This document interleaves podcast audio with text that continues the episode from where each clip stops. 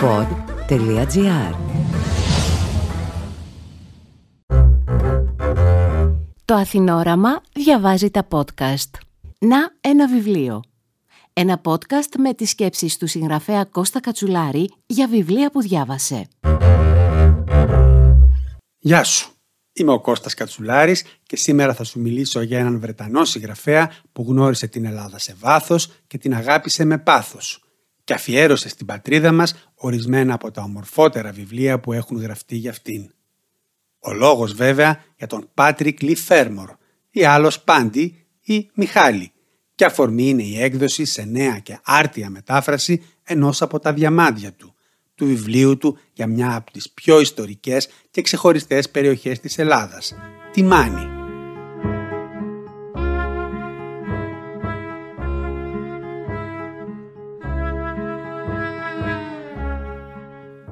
Χαρακτηρισμός του Πάτρικ Λι Φέρμορ ως ταξιδιωτικού συγγραφέα, για πολλούς τους σημαντικότερους σε αυτό το λογοτεχνικό είδος, είναι ίσως παραπλανητικός και θα πρέπει να εκλειφθεί με την πλέον ευγενή και διασταλτική έννοια. Γιατί ενώ όλα τα βιβλία του αντλούν το υλικό τους ευθέως από τα ταξίδια του, η προσέγγιση του ταιριάζει πιο πολύ με αυτήν του ανθρωπολόγου, του ιστορικού, του λόγιου, του φυσιοδίφη, ακόμη και του προσκυνητή. Και παρότι τα ταξίδια του αφορούσαν αρχικά την κάθοδό του από τη γενέτειρά του, το Λονδίνο, προς την Κωνσταντινούπολη, με πολύμηνες στάσεις στα Βαλκάνια, και στη συνέχεια ταξίδεψε στην Καραϊβική και τη Άνδης και έγραψε βιβλία για αυτούς τους τόπους, δεν θα ήταν υπερβολή να λέγαμε ότι το κέντρο του κόσμου του πραγματικά και μεταφορικά υπήρξε η Ελλάδα. Απόσταγμα αυτής της βαθιάς και πολυπλόκαμης σχέσης του με την ελληνική γη, την ελληνική γλώσσα, την ελληνική ιστορία και πρωτίστως με τους ανθρώπους του τόπου μας, απόσταγμα είναι τούτο το βιβλίο που κρατάμε ξανά στα χέρια μας. Το βιβλίο του για τη Μάνη. Απόσπασμα από το βιβλίο. Στον χάρτη, το νότιο τμήμα της Πελοποννήσου θυμίζει παραμορφωμένο δόντι, ξεριζωμένο μόλις από το ούλο του, με τρεις χερσονήσους να προεξέχουν προς τον νότο σαν οδοντοτές σαπισμένες ρίζες. Η μεσαία μύτη σχηματίζεται από τα βουνά του Ταΐγετου, που από τους βόρειους πρόποδές τους στην καρδιά του Μοριά ως τη δαρμένη από τις θύελες νοτιότερη άκρη τους, τον Κάβο Ματαπά, έχουν μήκος γύρω στα 160 χιλιόμετρα. Περίπου το μισό, 120 χιλιόμετρα στη δυτική τους πλευρά και 72 στην ανατολική, με πλάτος 80 χιλιόμετρα, εξέχει λεπτινόμενο μες στη θάλασσα. Αυτό είναι η Μάνη. Καθώς η οροσυρά του του υψώνεται ως τα 2.400 μέτρα στο κέντρο, πέφτοντας προς τον βορρά και τον νότο από βάραθρο σε βάραθρο, αυτές οι αποστάσεις σε ευθεία μπορούν άνετα να τρεπλασιαστούν και να τετραπλασιαστούν και κάποιες φορές λογαριάζοντάς τες διαξηράς ακόμα και να δεκαπλασιαστούν. Όπως ο Ταΐγετος στην ενδοχώρα χωρίζει τη Μεσσηνιακή από τη Λακωνική Πεδιάδα, έτσι και η συνέχεια του, η θαλασσόβρεχτη Μάνη, χωρίζει το Αιγαίο από το Ιόνιο και το άγριο ακροτήρι της. Το αρχαίο Τέναρο και είσοδος στον Άδη είναι το νοτιότατο σημείο της υπηρετικής Ελλάδας. Τίποτα πέρα από την κενή Μεσόγειο που βυθίζεται από κάτω σε τεράστια βάθη δεν βρίσκεται ανάμεσα σε τούτη την πέτρινη αιχμή και τις αφρικανικές άμμους και από τούτο το σημείο το πελώριο τείχος του ταΐγετου που οι ψηλότερες του κορφές φράζουν τα βόρεια περάσματα της Μάνης ορθώνει μια γυμνή και άνυνδρη πέτρινη κόλαση. Κινήσε μωρέ κινήσε, κινήσα πως παρματάρχης Κινήσα πως παλματάρχης για να πάει στη Μεσαμάνη. Του τι λέ καλέ, του τι λέ, του τι λέ γράφα η κοίτα. Του τι λέ γράφα η κοίτα, κάτσε κάτω τσακανικά. Τι βιβλίο είναι όμως η Μάνη, για ποιο πράγμα μας μιλάει; Σε ένα πρώτο επίπεδο είναι οπωσδήποτε μια περιήγηση, μια διαδρομή από τόπο σε τόπο που ξεκινάει από ένα μπαρμπέρικο στη Σπάρτη και ολοκληρώνεται μήνες μετά σε μια ταβέρνα στο Γήθιο. Αυτά στο μακρινό 1956. Κι όμως η στόχευση είναι πολύ μεγαλύτερη, όπως σημειώνει και ο ίδιος στον πρόλογο του βιβλίου, που στο μεγαλύτερο μέρος του γράφτηκε δύο χρόνια αργότερα, το 1958, στο σπίτι του ζωγράφου Νίκου Χατζικυριάκου Γκίκα στην Ήδρα. Με τα λόγια λοιπόν του ίδιου του συγγραφέα, θέλησα να μοιραστώ με τον αναγνώστη μια πολύ πλατύτερη έκταση ελληνικής γης και στο χώρο και στο χρόνο. Χαρακτηριστικό αυτής της προσέγγισης που θυμίζει την πύκνωση και τη μεταφορική δύναμη της ποίησης είναι το κεφάλαιο που επιγράφεται «Καρδαμίλη, η παλινόρθωση του Βυζαντίου». Εκεί ο συγγραφέας, καθώς συζητάει κουτσοπίνοντας με ένα ψαρά, με αφορμή το βυζαντινής προέλευσης επίθετό του, αφήνεται σε μια υπέροχη παράκρουση και τον φαντάζεται ως άρχοντα του Βυζαντίου με χρυσά άμφια, αδαμετοπίκυλτες ζώνες, πορφυρούς μανδύες. Για αρκετές σελίδες η αφήγηση τραμπαλίζεται ανάμεσα στον φιλικό και αρχαϊκό κόσμο του ψαρά και αποκαλυπτικές σκηνές και οραματικές εικόνες από την άλωση της πόλης. Η πρώτη του εντύπωση από την Καρδαμίλη, το παραθαλάσσιο χωριό της Μεσσηνιακής Μάνης που θα γινόταν αργότερα δεύτερη πατρίδα του, είναι επίσης τυπική του ύφους του. Από τη γενική θέα το μάτι γρήγορα εστιάζει σε ένα αντικείμενο, ένα πιθάρι, από όπου ένα εντελώς νέο ταξίδι ξεκινά.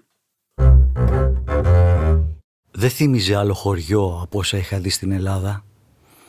Πάνω από αυτά τα σπίτια που έμοιαζαν με μικρά κάστρα χτισμένα από χρυσαφιά πέτρα με πυργίσκους σαν πιπεριέρες μεσαιωνικού στην όψη, υψωνόταν μια ωραία εκκλησία. Τα βουνά έπεφταν απότομα σχεδόν ως την παρυφή του νερού με μεγάλες συστάδες από τρίμετρα καλάμια που θρόιζαν και λυκνίζονταν όλα στην παραμικρή πνοή εδώ και εκεί, ανάμεσα στα ασβεστομένα σπίτια των ψαράδων κοντά στη θάλασσα.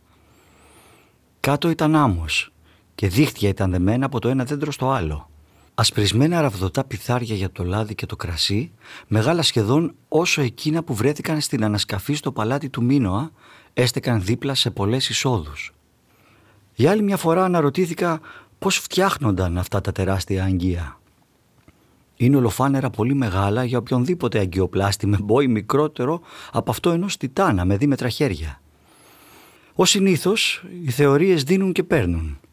Κάποιοι λένε ότι ένας άντρας μπαίνει μέσα στο αρχινημένο δοχείο σαν ληστής στις χίλιες και μία νύχτες και φτιάχνει τα τυχώματα που πρώτα πλαταίνουν και κατόπιν στενεύουν καθώς περιστρέφονται πάνω σε έναν μεγάλο τροχό. Κάποιοι ότι τα μισά φτιάχνονται χωριστά και έπειτα ενώνονται.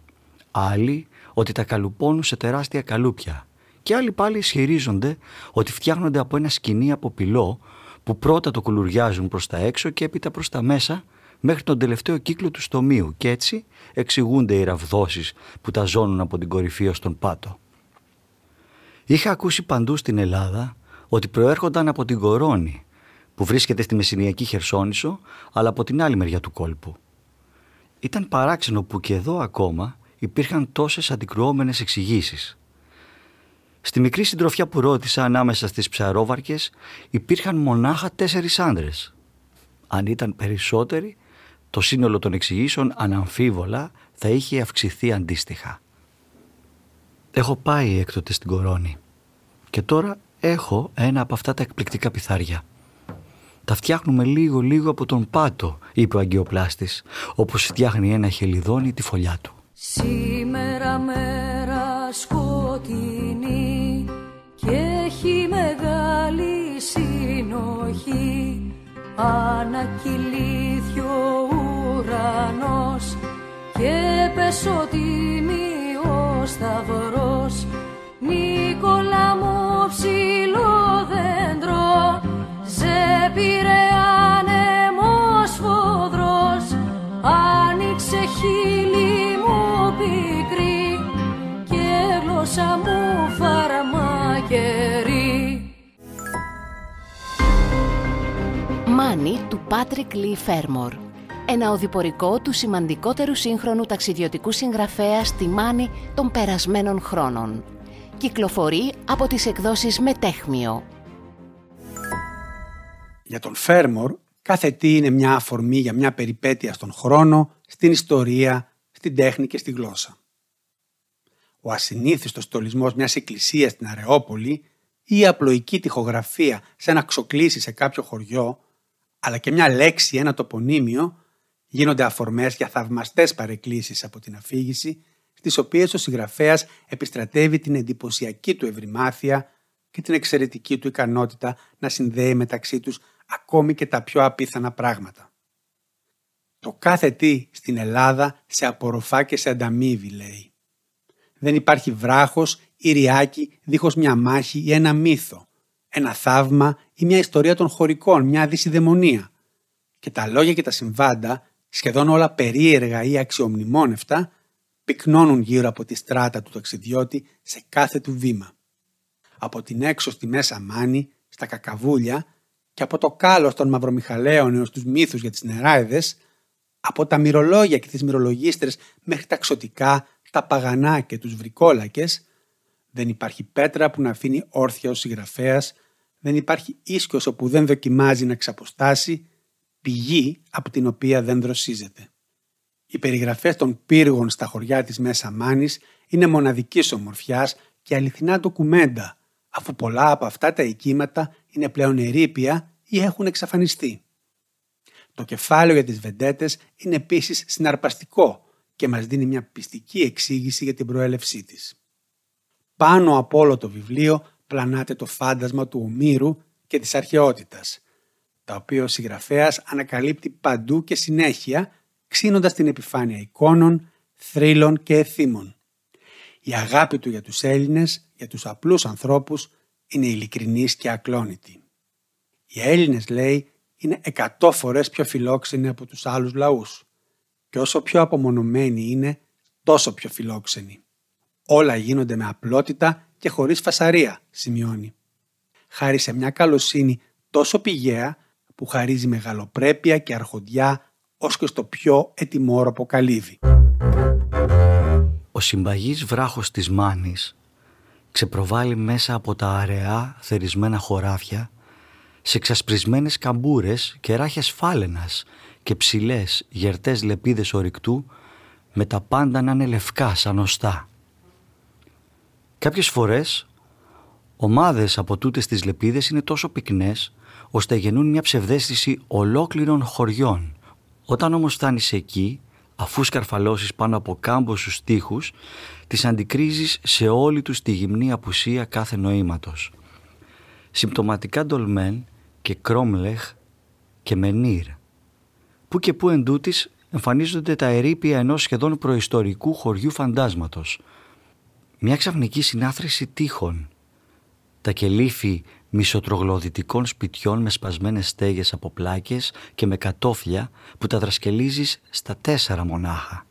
Με τις τραχιά λαξεμένες πέτρες ρηγμένες από αγριλιές και κάκτους και με μόνο έναν αδρό σταυρό χαραγμένο σε ένα ανόφλι ή με ένα σκαλιστό απροσδιόριστο ζώο να δείχνει ότι χρονολογούνται από μια εποχή κατοπινή από τη Λίθινη.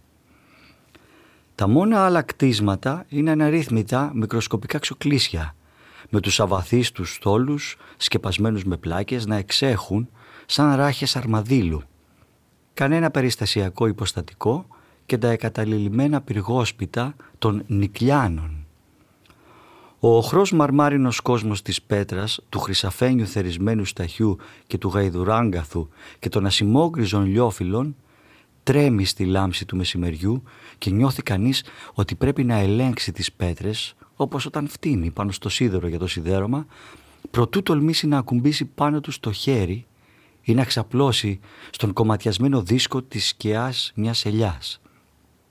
Ο κόσμος βαστά την ανάσα του και το μεσημβρινό δαιμόνιον ελοχεύει. Το καλοκαίρι φαντάσματα λέγεται ότι τριγυρνούν στη μάνη στην πιο ζεστή ώρα της μέρας και το χειμώνα στην πιο σκοτεινή ώρα της νύχτας. Αν οι θνητοί προκάτοχοί τους θανατώθηκαν από έναν εχθρό, θρυνούν ζητώντας εκδίκηση.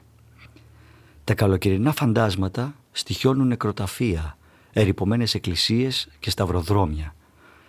Το αίμα ενός ανθρώπου υποτίθεται ότι φωνάζει δυνατά την ημέρα προτού ο άνθρωπος πεθάνει και αν ο χαμός του είναι βίαιος, το αίμα του παραμένει νοπό στο σημείο του θανάτου ώσπου να μπηχτεί στη γη εκεί ένας ξύλινος σταυρός και τότε στεγνώνει ή στραγγίζει.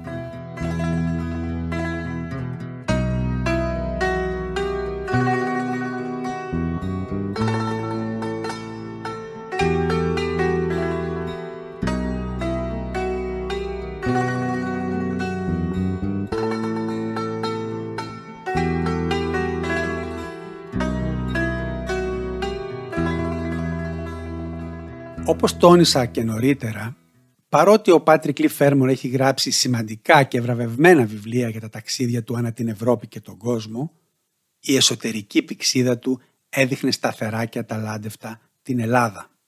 Τούτο το έργο, η Μάνη, μαζί με το δίδυμό του «Τη Ρούμελη», που κυκλοφόρησε 8 χρόνια μετά το 1966, συναποτελούν την κυβωτό ενός ολόκληρου κόσμου, του ελληνικού κόσμου, που με την τεράστια ποικιλομορφία και τον αχανή χρονικό του ορίζοντα έχει εν πολλής χαθεί ανεπιστρεπτή. Από αυτή την άποψη είναι βιβλία πολύτιμα, αληθινό κεφάλαιο για εμάς τους Έλληνες.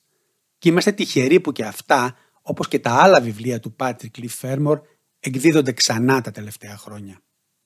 Ειδικότερα τούτα τα δύο, η Μάνη και η Ρούμελη, ευτύχησαν στα χέρια του έμπειρου και ταλαντούχου συγγραφέα και μεταφραστή Μιχάλη Μακρόπουλου, ο οποίος με το μεράκι και την αγάπη του γι' αυτά τους εμφύσισε νέα ζωή. Ανέδειξε τον μοναδικό πλούτο τους και την υποβλητική λογοτεχνική τους δύναμη. Τόσο η Ρούμελη όσο και η Μάνη, που θα βρίσκεται εντός των ημερών στα βιβλιοπολία, καθώς και όλα τα βιβλία του Πάτρικ Λι Φέρμορ, κυκλοφορούν με φροντίδα και επιμέλεια από τις εκδόσεις Μετέχμιο. Αναζητήστε τα. Είμαι ο Κώστας Κατσουλάρης. Μέχρι το επόμενο podcast, να ένα βιβλίο.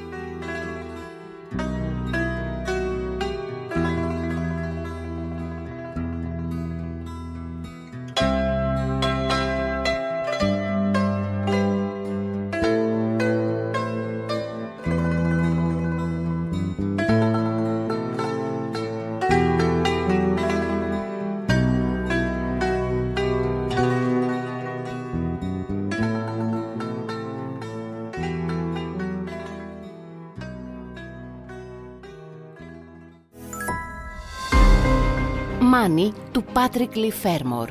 Ένα από τα καλύτερα ταξιδιωτικά βιβλία του 20ου αιώνα. Ένα μοναδικό ταξίδι στην πιο άγρια περιοχή της Ευρώπης. Ακολουθήστε τον μεγάλο ταξιδευτή στο ελληνικό παρελθόν, στο βραχώδες κεντρικό δάχτυλο της Πελοποννήσου.